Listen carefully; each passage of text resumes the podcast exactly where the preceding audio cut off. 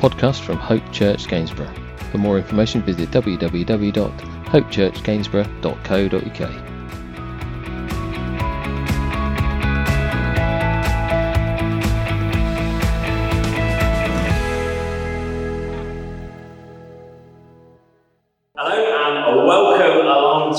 Hope Church Gainsborough, as you know, in person, but also online, which is a blessing for us as a church. I've titled today's message, What Are the Stones For? Now, here in church, everybody has a stone on their chair. They're not for throwing at me in case I go on too long. They're also most definitely not for eating, although I think you'd have a job on. We've got a stone, and there's a purpose in that. And hopefully, as we go through today, we'll be able to see why that is significant. It's fair to say that often when you go to a new place, particularly a city, it's identified by its skyline. You pretty much know where you are by the buildings that you see. For example, let's just come close to home and think if you go over to Lincoln, you know when you're close to Lincoln, don't you? Because you can see the cathedral. It's up on the hill. It's a real statement piece. And everybody knows that you are in Lincoln. And if we stay close to home, although a few hundred miles away, you get to a place called London. And as you get towards London, again, you know that you are heading towards London because you can see some extremely famous buildings. Some of us have had afternoon tea in the Shard. I won't mention any names. I'll let you decide who they could possibly be. And also there's a beautiful building down there called the Gherkin, a random name. Why is it called the Gherkin? It's actually 31st Mary Avenue. But actually it's called the Gherkin because it looks like a gherkin. Incredible. And then if we go, in fact, just before we drift on from there, although it's got a scaffold up at the minute, we all know Big Ben as well, don't we? You can hear you're in London, can't you? Although it's not real at the minute. That's still true, isn't it? It's not quite real just yet, but you know from past, you know you're in London. And then if we just go a little bit further afield, you get to New York. Oh, and the buildings. I mean, simply, when you see the Empire State Building, songs have been written about the building. I mean, you know you're in New York when you see the Empire State Building. If we come back to Europe, I mean, you know you're in Paris, don't you, when you see the Eiffel Tower. You just know. And as you approach that place, you see that, and you're immediately reminded of where you are, or perhaps where you're going to. And you can reflect maybe on even the past events that you've had from that place. These huge constructions are signposts almost. But they're also a statement, aren't they? I mean, for a long period of time throughout the world, it was who could build the biggest building, wasn't it? And in fact, at the minute, I don't even know where the largest building is. I assume it's over towards the Dubai area, somewhere around there, because they've been doing a lot of building.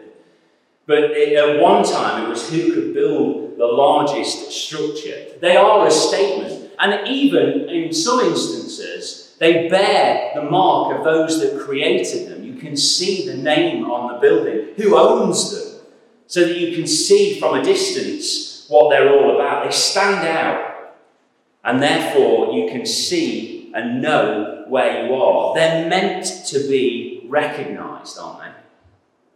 Well, in Joshua chapter 3 and 4, Israel are about to step into the Promised Land.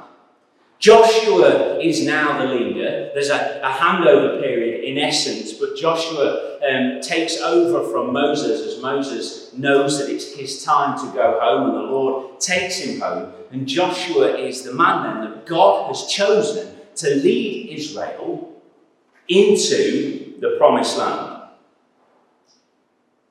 And they've cased out the land. They've seen that actually it isn't going to be as easy as they thought it might have been. There's going to be opposition. There's going to be times of trial. But as God has reassured them, if they stick to God's plan, if they follow God's instruction, they will most certainly make it. First off, though, between them and the Promised Land is a river, the River Jordan. Now, this river, as I understand, is quite big, but it's even bigger at this current time because it's in flood. Now, if you've ever seen a river in flood, we have one quite close. As we drive over the bridge into Gainsborough, we have that privilege. Some of you drive out of Gainsborough over the bridge, and often, because we live in the UK, the river is literally in flood, and it is huge, and it seems impassable and impossible. Thank you. Now, this does not, in this instance, as we're going to read in just a moment, hinder the progress, because God is on their side and God has a plan in place. So let's catch up with the account then. Chapter 3 of Joshua, I'm going to start verse 14 and I'm going to read right to the end. So this is one of the moments where you take a deep breath. I'll try not to make any mistakes, although there are several large names which could trip one, but don't let that worry you. So starting at verse 14, so when the people broke camp to cross the Jordan, the priests carrying the Ark of the Covenant went ahead of them. Now the Jordan is in flood all during harvest. Yet, as soon as the priests who carried the ark reached the Jordan and their feet touched the water's edge, the water from upstream stopped flowing. Now, if we were to just stop it there, that's pretty incredible. It gets better, okay? It piled up in a heap a great distance away at a town called Adam in the vicinity of Zarathon. Now, I shouldn't have tripped up on vicinity, but I did. Zarathon was coming, all right? But don't panic. While the water flowing down to the Sea of the Arabah, that is the Dead Sea, was completely cut off. So the people crossed over opposite Jericho. The priests who carried the Ark of the Covenant of the Lord stopped in the middle of the Jordan and stood on dry ground, while all Israel passed by until the whole nation had completed the crossing on dry ground. When the whole nation had finished crossing the Jordan, the Lord said to Joshua, "Choose 12 men from among the people, one from each tribe, and tell them to take up," there you go, 12 stones from the middle of the Jordan, from right where the priests are standing, and carry them over with you and put them down at the place where you stay tonight." So Joshua called together the 12 men he had appointed from the Israelites, one from each tribe, and said to them, "Go over before the ark of the Lord your God into the middle of the Jordan. Each of you is to take up a stone on his shoulder according to the number of the tribes of the Israelites." To serve as a sign among you. There we go. In the future, when your children ask you, "What do these stones mean?" tell them that the flow of the Jordan was cut off before the Ark of the Covenant of the Lord. While it crossed the Jordan, the waters of the Jordan were cut off, and these stones are to be a memorial to the people of Israel forever. So the Israelites did as Joshua commanded them. They took 12 stones from the middle of the Jordan, according to the number of tribes of the Israelites, as the Lord had told Joshua, and they carried them over with them to their camp, where they put them down. Joshua set up 12 stones that had been in the middle of the Jordan at the spot where the priests who carried the Ark of the Covenant had stood. And they are there to this day, certainly to the time of writing. So now the priests who carried the ark remained standing in the middle of the Jordan until everything the Lord had commanded. Let me just read that again to you and just think about it, okay? Now the priests who carried the ark remained standing where? In the middle of the Jordan until everything the Lord had commanded Joshua was done by the people, just as Moses had directed Joshua. The people hurried over, and as soon as all of them had crossed, the ark of the Lord and the priests came to the other side while the people watched. The men of Reuben, Gad, and the half-tribe of Manasseh crossed over, ready for battle in front of the Israelites, as Moses had directed them. About 40,000 armed for battle crossed over before the Lord to the plains of Jericho for war. That day, the Lord exalted Joshua in the sight of all Israel, and they stood in awe of him all the days of his life, just as they had stood in awe of Moses. Then the Lord said to Joshua, command the priests carrying the Ark of the Covenant of the law to come out of the Jordan. Do you think they rushed out? So Joshua commanded the priests, come out of the Jordan. And the priests came up out of the river, carrying the Ark of the Covenant of the Lord. No sooner had they set their foot on dry ground than the waters of the Jordan returned to their place and ran in flood as before. Now, I know that's a lot to take in a short moment of time, and I almost got through without any mistakes at all. But what an amazing moment in Israel's history. The nation had experienced a similar instance, if you remember, as God parted the Red Sea and they crossed on dry land. But here, the Jordan River backs up.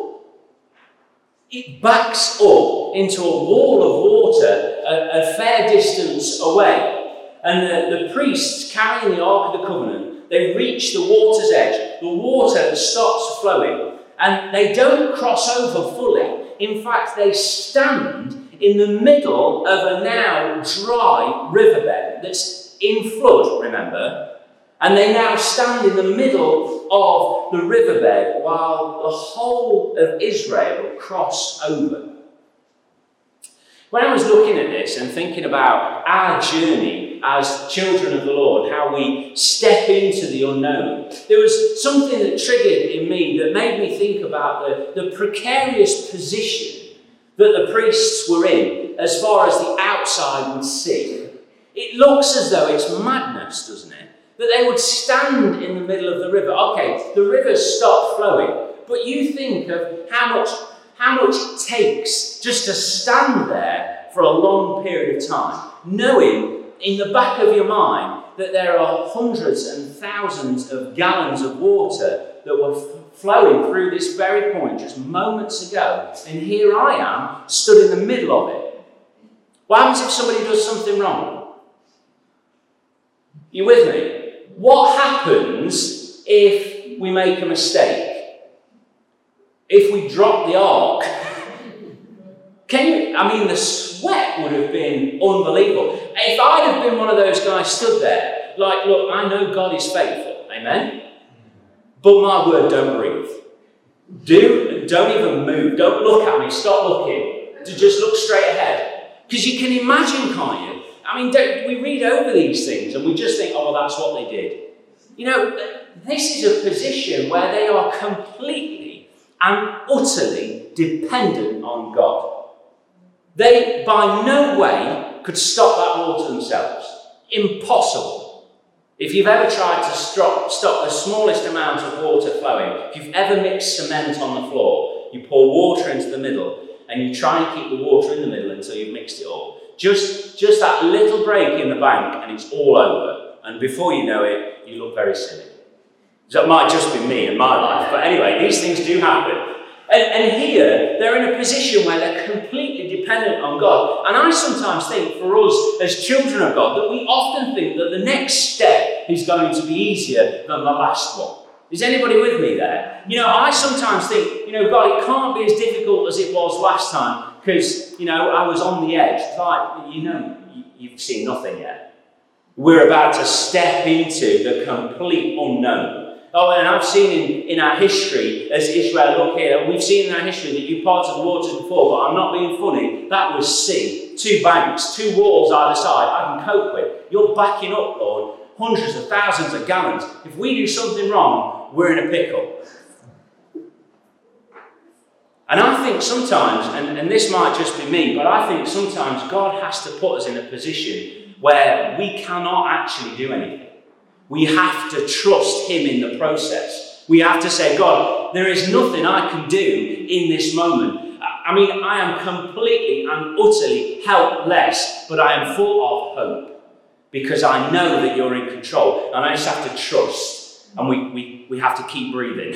Don't stop the breathing. we have to keep breathing, and we have to trust that God is in control, that He has tomorrow already set out. He's already told us, hasn't He? There's the Alpha and the Omega, is the beginning and the end. So I can step into tomorrow knowing that God's already there.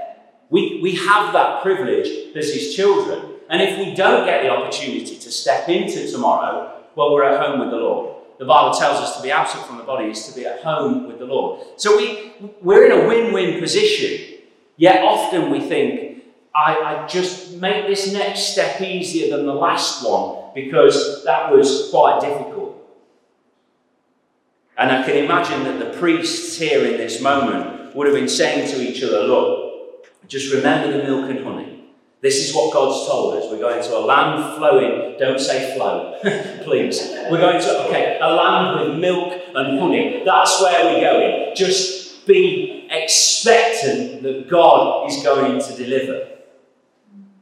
The next steps, church, aren't always easy. And from the outside, they don't always seem like we've got it all together. And the truth is, we probably haven't, but we worship one who does.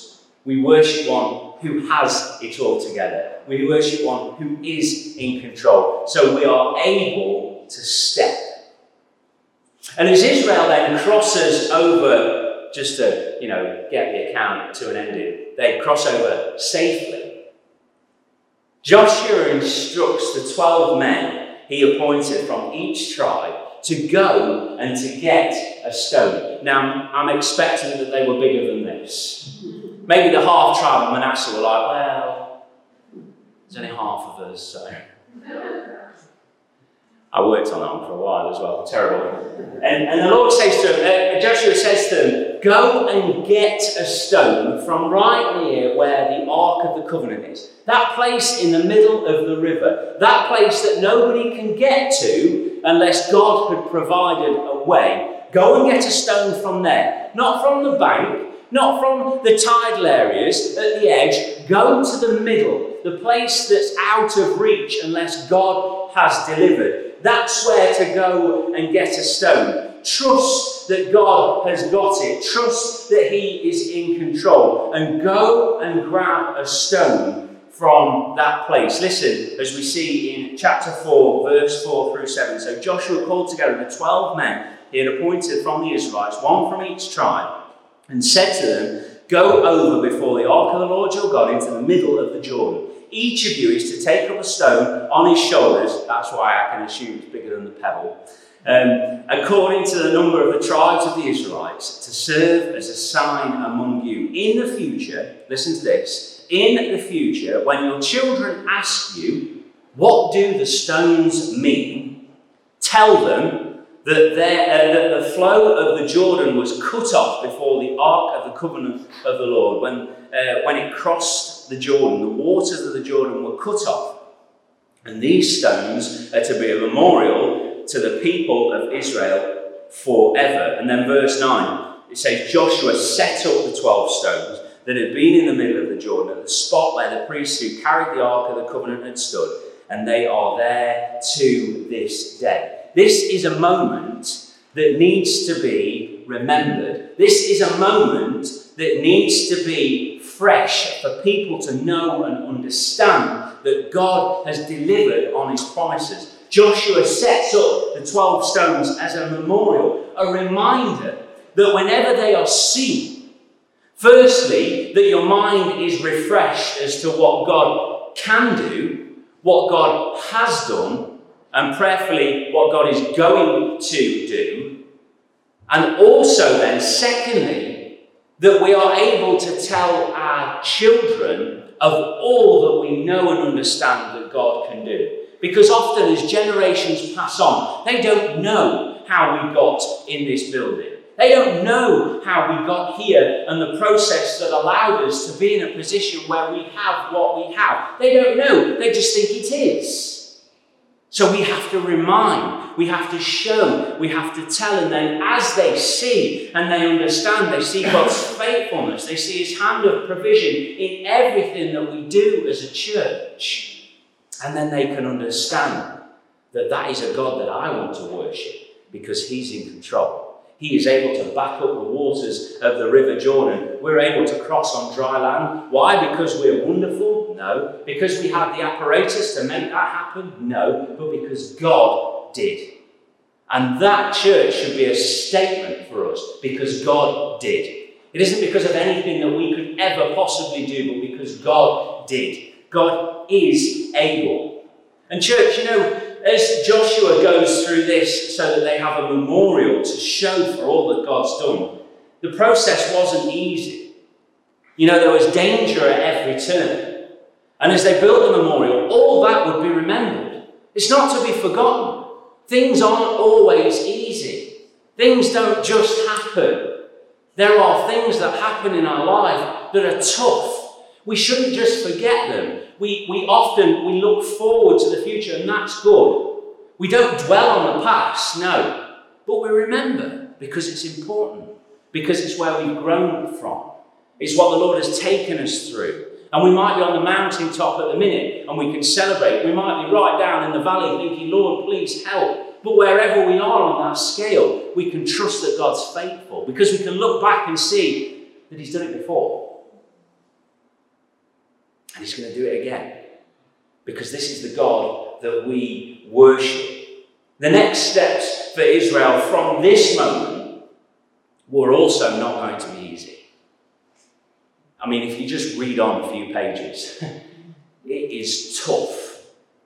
But because Joshua had wisdom from God, he set up a memorial that said, when times get tough, get back to this place.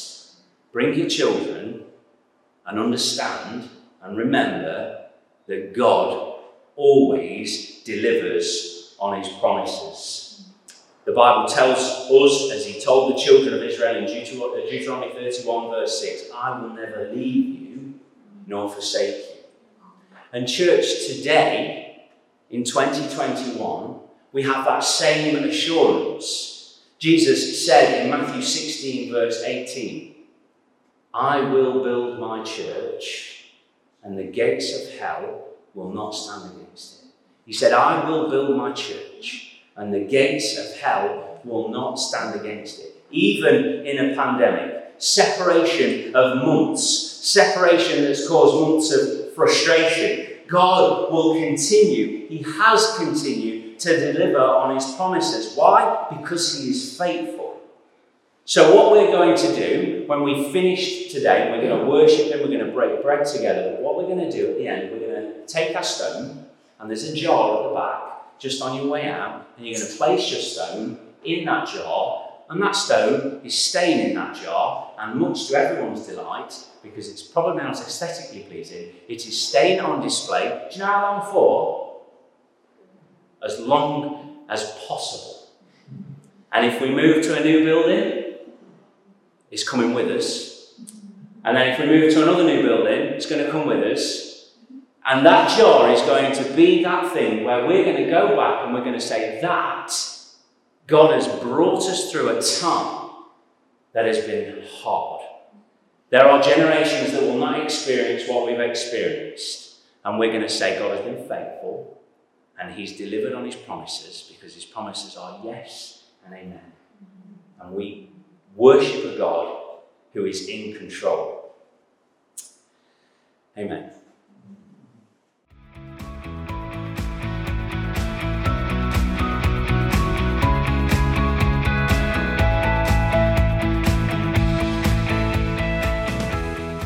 This has been a podcast by Hope Church Gainsborough. For more information, visit www.hopechurchgainsborough.co.uk.